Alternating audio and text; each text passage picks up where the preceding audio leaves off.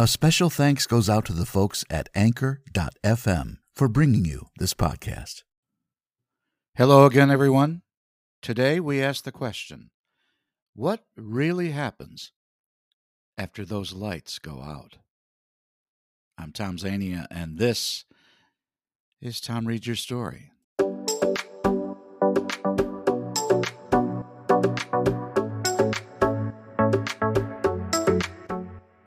Coming to you almost live. It's time once again for Tom Reads Your Story, the number one spoken word podcast on the web for audiobooks, social media posts, current events, and just plain whatever. So let's start the show. For the next half hour, I'll be your host. I'm voice actor and podcaster, Tom Zania.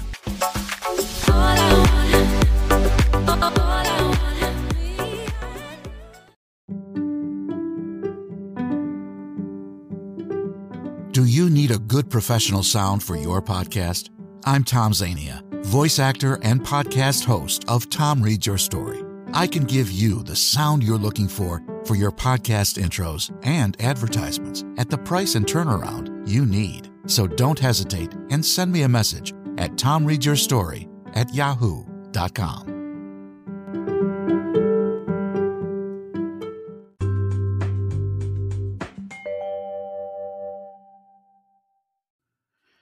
And we are back. Welcome back, everyone, to another episode of Tom Reads Your Story. I'm glad you're here.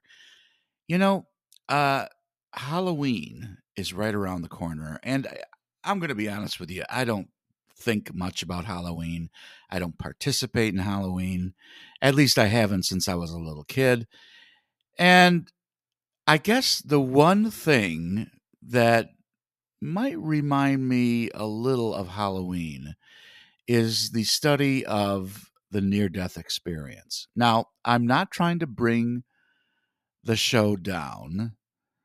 Uh, I just find the study of NDEs, the near death experience, uh, very interesting. Um, we don't really know.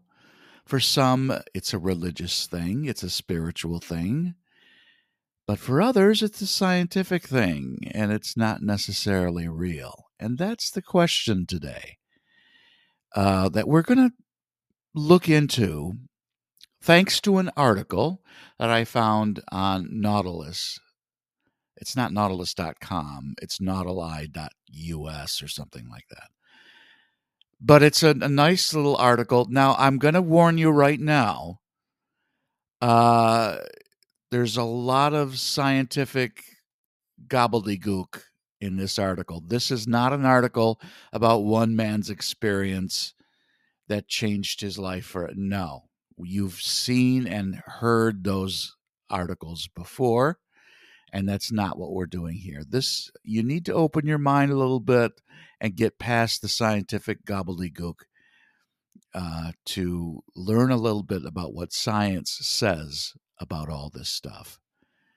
And um, you might like this. Now, if you're not a scientific person, yeah, you may have to skip today's episode. And I honestly, I hate saying that because I want people to listen to the show. I don't like losing a listener. So, um, give it a shot. If you're really dumb, chances are you should skip this but I hope you don't. And uh, so I think it's an interesting subject, and I hope you do too.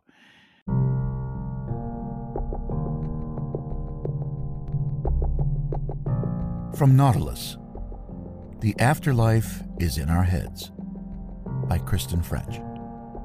One Sunday evening in September, nearly 30 years ago, Javier Mello, then 23, was driving home from his job as a private math tutor in Barcelona, Spain.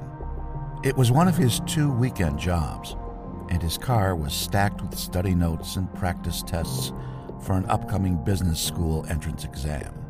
Mello retraced the familiar route home at a leisurely pace to savor a gentle breeze and the satisfaction of a weekend's work complete. As he pulled into an intersection, a Volkswagen Golf violently crashed into his car, destroying it. Mello himself suffered head trauma, lost consciousness, and fell into a coma. He woke up in his hospital bed screaming again and again, I have been with God. Mello's memory of the immediate aftermath of the crash is vivid and mysterious. It follows the familiar arc of the near death experience. He recalls that he flew out of his body and hovered above it, that he observed a nurse in the ambulance who held his hand and called out, We're losing him, we're losing him, as he watched his papers swirl and scatter in the street. Then he began to rise, the ambulance receding from him in the distance, until he came to a tunnel where scenes of his life as a child began to play out.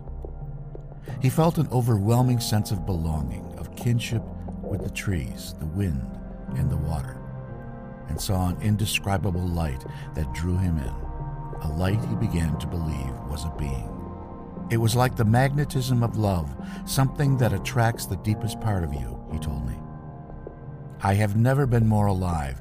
I have never felt more lucid in my life. Regaining awareness and sense of his physical body, Mello said, was traumatic.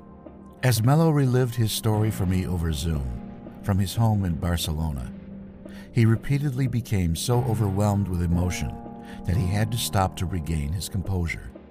The experience, he said, transformed him, but not until 25 years after his accident. In 2017, after years in the insurance industry, and upon graduating from a business school program in management, he formed a foundation, iClabi, to promote socially responsible business practices. This fall, the foundation will also embark on a study of near death experiences in cardiac arrest patients, including children, among Spanish speaking people across Spain, Cuba, Mexico, Colombia, and Argentina. The research project aims to replicate an earlier study of 344 cardiac arrest survivors published in the British medical journal The Lancet in 2001 and led by Pim van Lommel, a cardiologist, author, and researcher in near death studies from the Netherlands. For us, it's important to demonstrate that death is only for the material body, said Lujan Comas, vice president of the iClabi Foundation, who joined us on the Zoom call.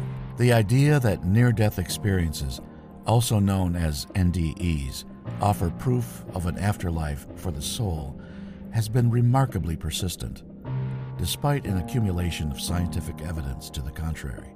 Such claims have existed in the historical record since at least Plato's time.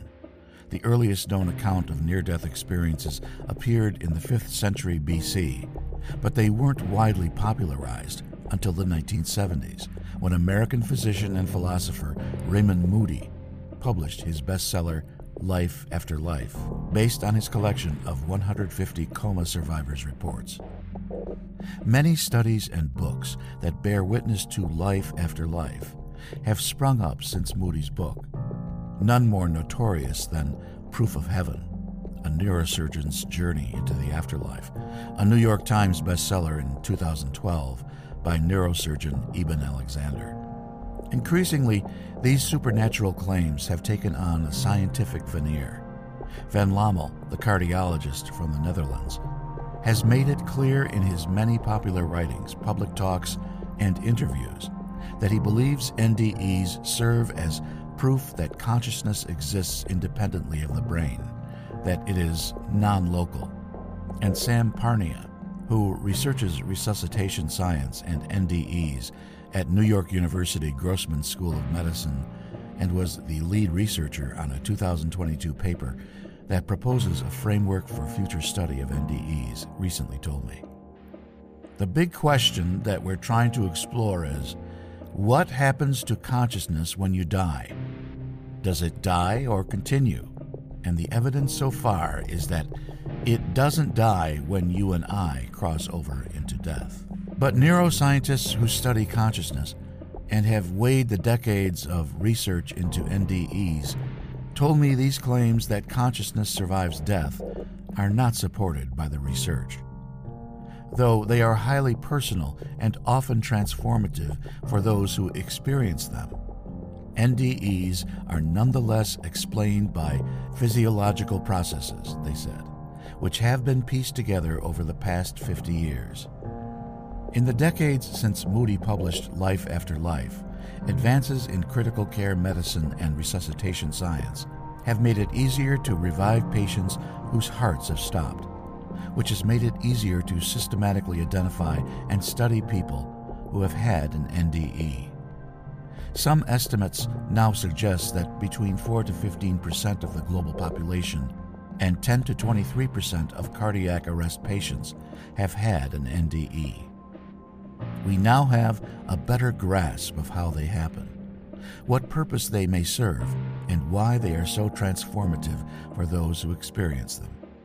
At the most basic level, neuroscientists say, when a person's brain changes in profound ways, as happens when that person goes into cardiac arrest, for example, their perceptions and emotions change in profound ways too.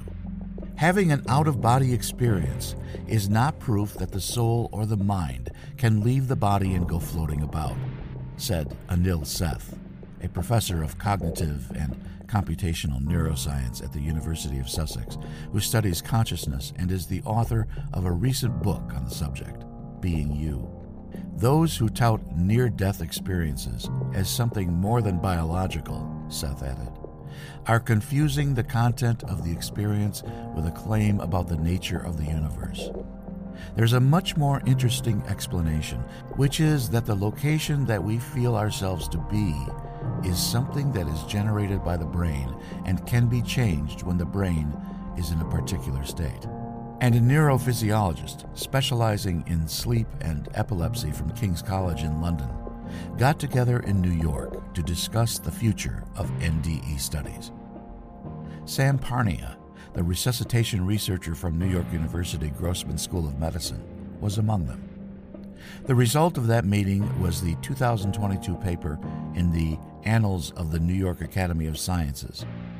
Among other things, the authors proposed a new name for the NDE, Recalled Experiences of Death, or REDs, to limit the field to the study of just those experiences that occur when someone is in critical condition or a near death state, such as cardiac arrest, when the brain no longer receives blood and oxygen. Parnia told me the new name was meant to reflect the author's belief that near death experiences actually happen after someone is dead. What we're saying is science is showing you that death is not the end that we thought, Parnia said. It's almost like a new, uncharted, unexplored territory. The group also identified 51 core features or themes of REDs. These include separating from the body, realization of having died, a higher purpose I wish I had known, and loss of fear of death. These experiences, the paper states, are characterized by a paradoxical lucidity and a heightened sense of consciousness, awareness, and well structured thought processes, typically without external or visible signs of consciousness. In a supplement to the paper, the authors allow the possibility that consciousness is a separate entity that, while undiscovered by science today, is not produced by the conventional brain cell activities. NDEs have been reported under many circumstances, a list of which appeared in Van Lommel's 2001 paper, Cardiac Arrest in Myocardial Infarction, Shock in Postpartum Loss of Blood, or in Perioperative Complications, Septic or Anaphylactic Shock, Electrocution, Coma from Traumatic Brain Damage, intracerebral hemorrhage or cerebral infarction, attempted suicide, near drowning or asphyxia, and apnea. According to Van Lommel, they are also reported by patients with serious but not immediately life threatening diseases, and in those with major depression. Experiences that bear many similarities to NDEs can even happen in the terminal phases of illness or after situations in which death seemed inevitable, such as mountaineering accidents. But NDEs can also occur in circumstances that do not bear any direct relation to imminent death or even fear of death, such as medication or intense grief, according to numerous studies, said Renaud Evrard, a clinical psychologist and assistant professor at the University of Lorraine in France, who works with patients grappling with exceptional and paranormal experiences, including NDEs. In a response paper published a few months later in the same journal, the Annals of the New York Academy of Sciences, Evrard accused Parnia and his co authors of ignoring the actual data on NDEs. They focus too much on the interpretation of testimonies and not enough on the evidence, said Evrard. Bruce Greyson, professor of psychiatry and neurobehavioral sciences at the University of Virginia and the creator of the Greyson scale, used to identify and rate NDEs, agreed, even though he is listed as an author on the 2022 paper.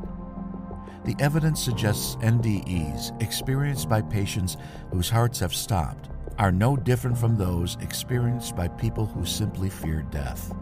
For example, if someone is falling off of a mountain, Greyson said. Prior belief in God or an afterlife does not, perhaps surprisingly, seem to influence one's propensity to have an NDE, according to the research. But there is a strong association between the depth of the NDE a person experiences, as measured by the Greyson NDE scale, and the likelihood that they will experience a religious or spiritual transformation afterward, including reduced fear of death, greater empathy, and decreased interest in material possessions.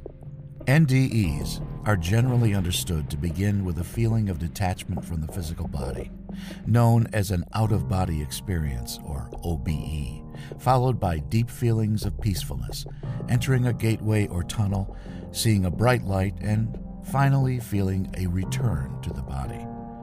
It is the OBE that is perhaps the most defining element of the NDE. Some 80% of people who report experiencing an NDE have one, according to the research of Steven Laureys, a clinical professor of neurology who leads the coma science group at the University of Liège in Belgium. His lab searches for behavioral and neurocorrelates of consciousness in patients with severe brain damage and studies non ordinary states of consciousness. But a wealth of neuroscience research describes how OBE like experiences, a loss of the sense of self and disturbed body perception or ownership, can be triggered by brain damage, epilepsy, or migraine, as well as by stimulation of the part of the brain where the right temporal and parietal lobes meet. This region is known as the right temporal parietal junction, TPJ, and it is understood to play an important role in multisensory integration, our sense of embodiment, feelings of agency, and self other distinction. Stimulation of this junction can disrupt the brain's ability to coherently process the positioning of the body and the sense of body ownership, which can lead to the sensation of seeing oneself from above.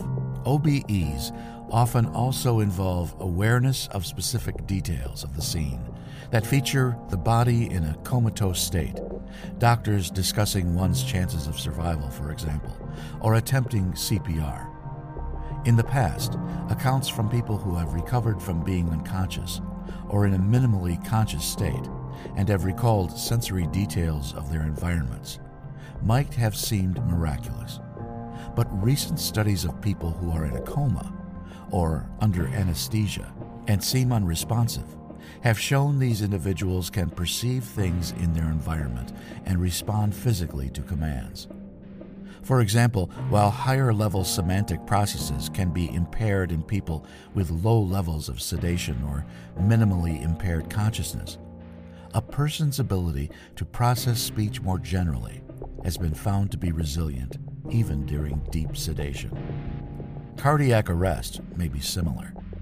How much activity is present in the brain under these conditions is not clear. Positron emission tomography scans suggests that there is about 60% reduction in global activity compared to baseline following cardiac arrest, said Laureys. But it's not zero. But if a brain has flatlined, showing no activity on an EEG monitor, it would most likely be incapable of forming a memory or having any other conscious experience, said Seth, who has been studying the neuroscience of consciousness for decades. He and many others believe that most NDEs are false or imagined memories, that the brain constructs a memory after the fact to fill in for an inexplicable series of mental events. You don't want to undermine the person's lived experience, Seth said. If they experience flying through a tunnel of light into a beautiful white open space, then that's what they experience. But memories, things that minds do, like remember things and talk about them, depend on brain activity. No brain activity, no mental process. If somebody with no brain activity were able to experience something and remember it later, then pretty much everything we know about the brain, about science, about physics, is wrong. While no single overarching explanation for the NDE has yet been established, neuroscientists have discovered a series of neurophysiologist mechanisms that could, together, account for many aspects of the phenomenon. One hypothesis is that NDEs are produced by the release in the brain of a natural hallucinogen with neuroprotective properties. London researcher Karl Jansen, a member of the Royal College of Psychiatrists, is a leading expert on the hallucinogen ketamine, which is used to treat depression and, during surgery, as an analgesic to induce loss of consciousness and reduce pain. Jansen proposed in the 1990s that a ketamine like substance may play a role in the emergence of NDEs among patients with life threatening injuries or disorders of the brain or spinal cord, given the parallels between NDEs and ketamine trips, and the potentially protective properties of ketamine like substances. The dissociative anesthetic ketamine can reproduce all aspects of the near death experience, Jansen wrote.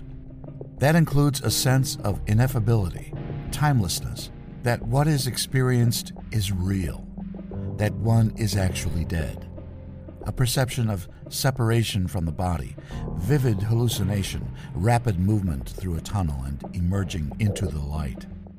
Although many psychedelic experiences bear some similarities to NDEs, recreational ketamine trips top the list.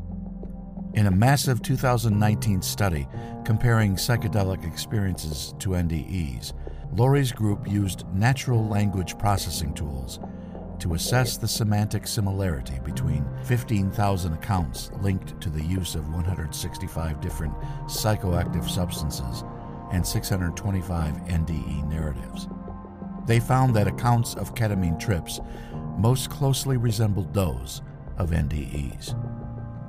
Ketamine is also an N-methyl D aspartate, NMDA, receptor antagonist, and so could counter neurotoxic processes that are set into motion by NMDA receptors when blood flow and oxygen to the brain are cut off. With a short lived dissociative hallucinogenic state occurring as a side effect, at least one naturally occurring substance that could play this role, called an endopsychosin, has been identified. In fact, critical conditions like hypoxia, oxygen deficiency, or temporal lobe epilepsy have been shown to trigger NDEs or NDE like experiences. And many studies and clinical trials have established that ketamine has neuroprotective and neurogenerative effects in humans, even after stroke, brain injury, and epileptic seizures. There is some experimental evidence that near death experiences that occur at a time of a trauma might help to ward off post traumatic stress disorder. Bruce Greyson of the Greyson NDE scale led a study published in 2001 that showed that people who have NDEs report more intrusive memories of their close brushes with death but make fewer efforts to avoid reminders of the event, which is considered the more pathological dimension of PTSD. One feature that distinguishes NDEs from other forms of traumatic dissociation is the strong positive effect, which might help defend against full blown PTSD, Greyson wrote in the 2001 paper. If so, we might speculate about the possible survival value of having NDEs when close to death. Of course, some NDEs have been documented to feature negative and even nightmarish features, though some question whether these are true NDEs. Independently, serotonin, a neurotransmitter involved in mood, cognition, reward, learning, and memory, might play a role in certain features of the NDE.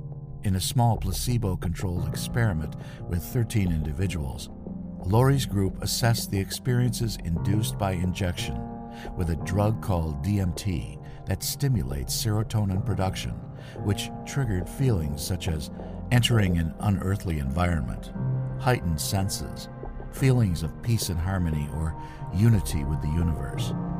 All participants scored above the cutoff score of 7 on the most widely used reference scale for NDEs, the Greyson scale.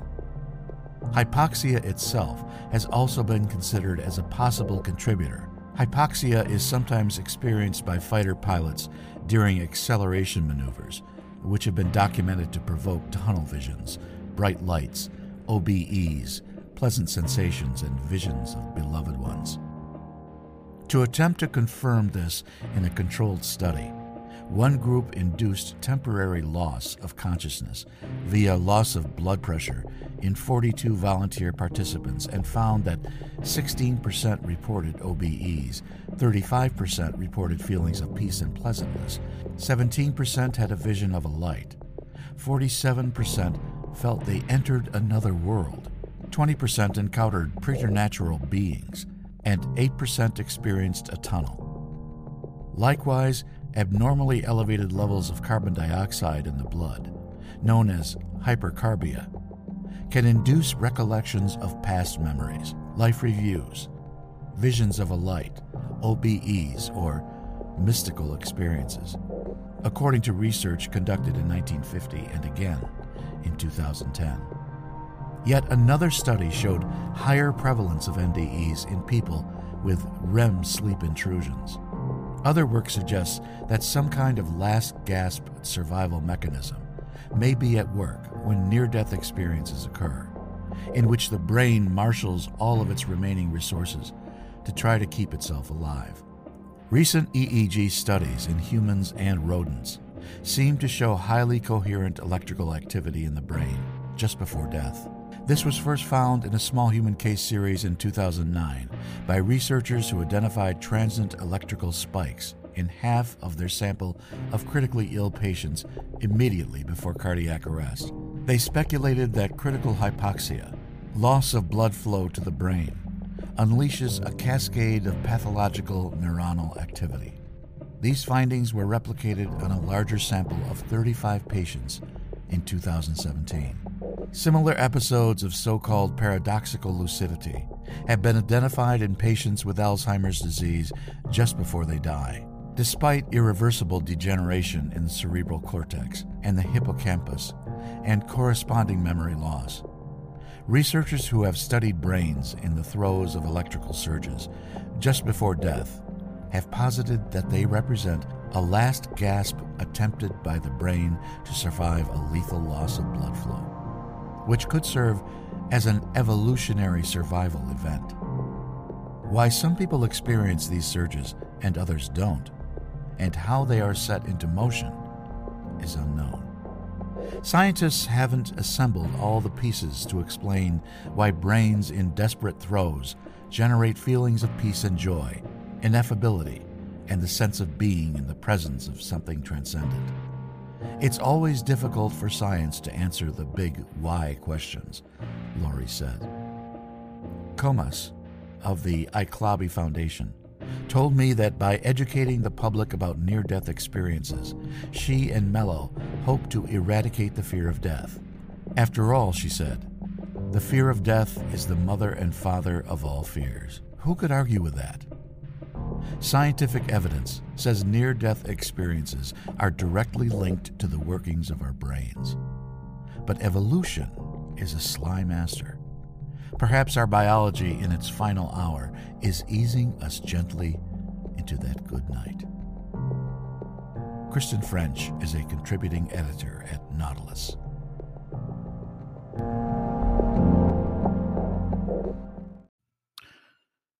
And I hope you like that.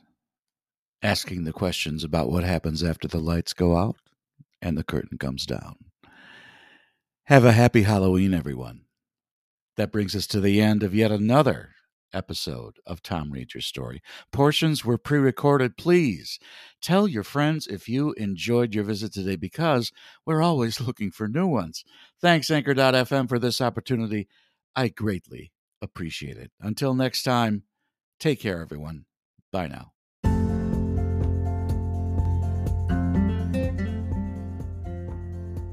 This is Tom Zania. For more information on my availability for your e learning, commercial, or audiobook project, visit my website at www.tomzvoices.weebly.com. We hope you visit us again real soon for another episode of Tom Reads Your Story.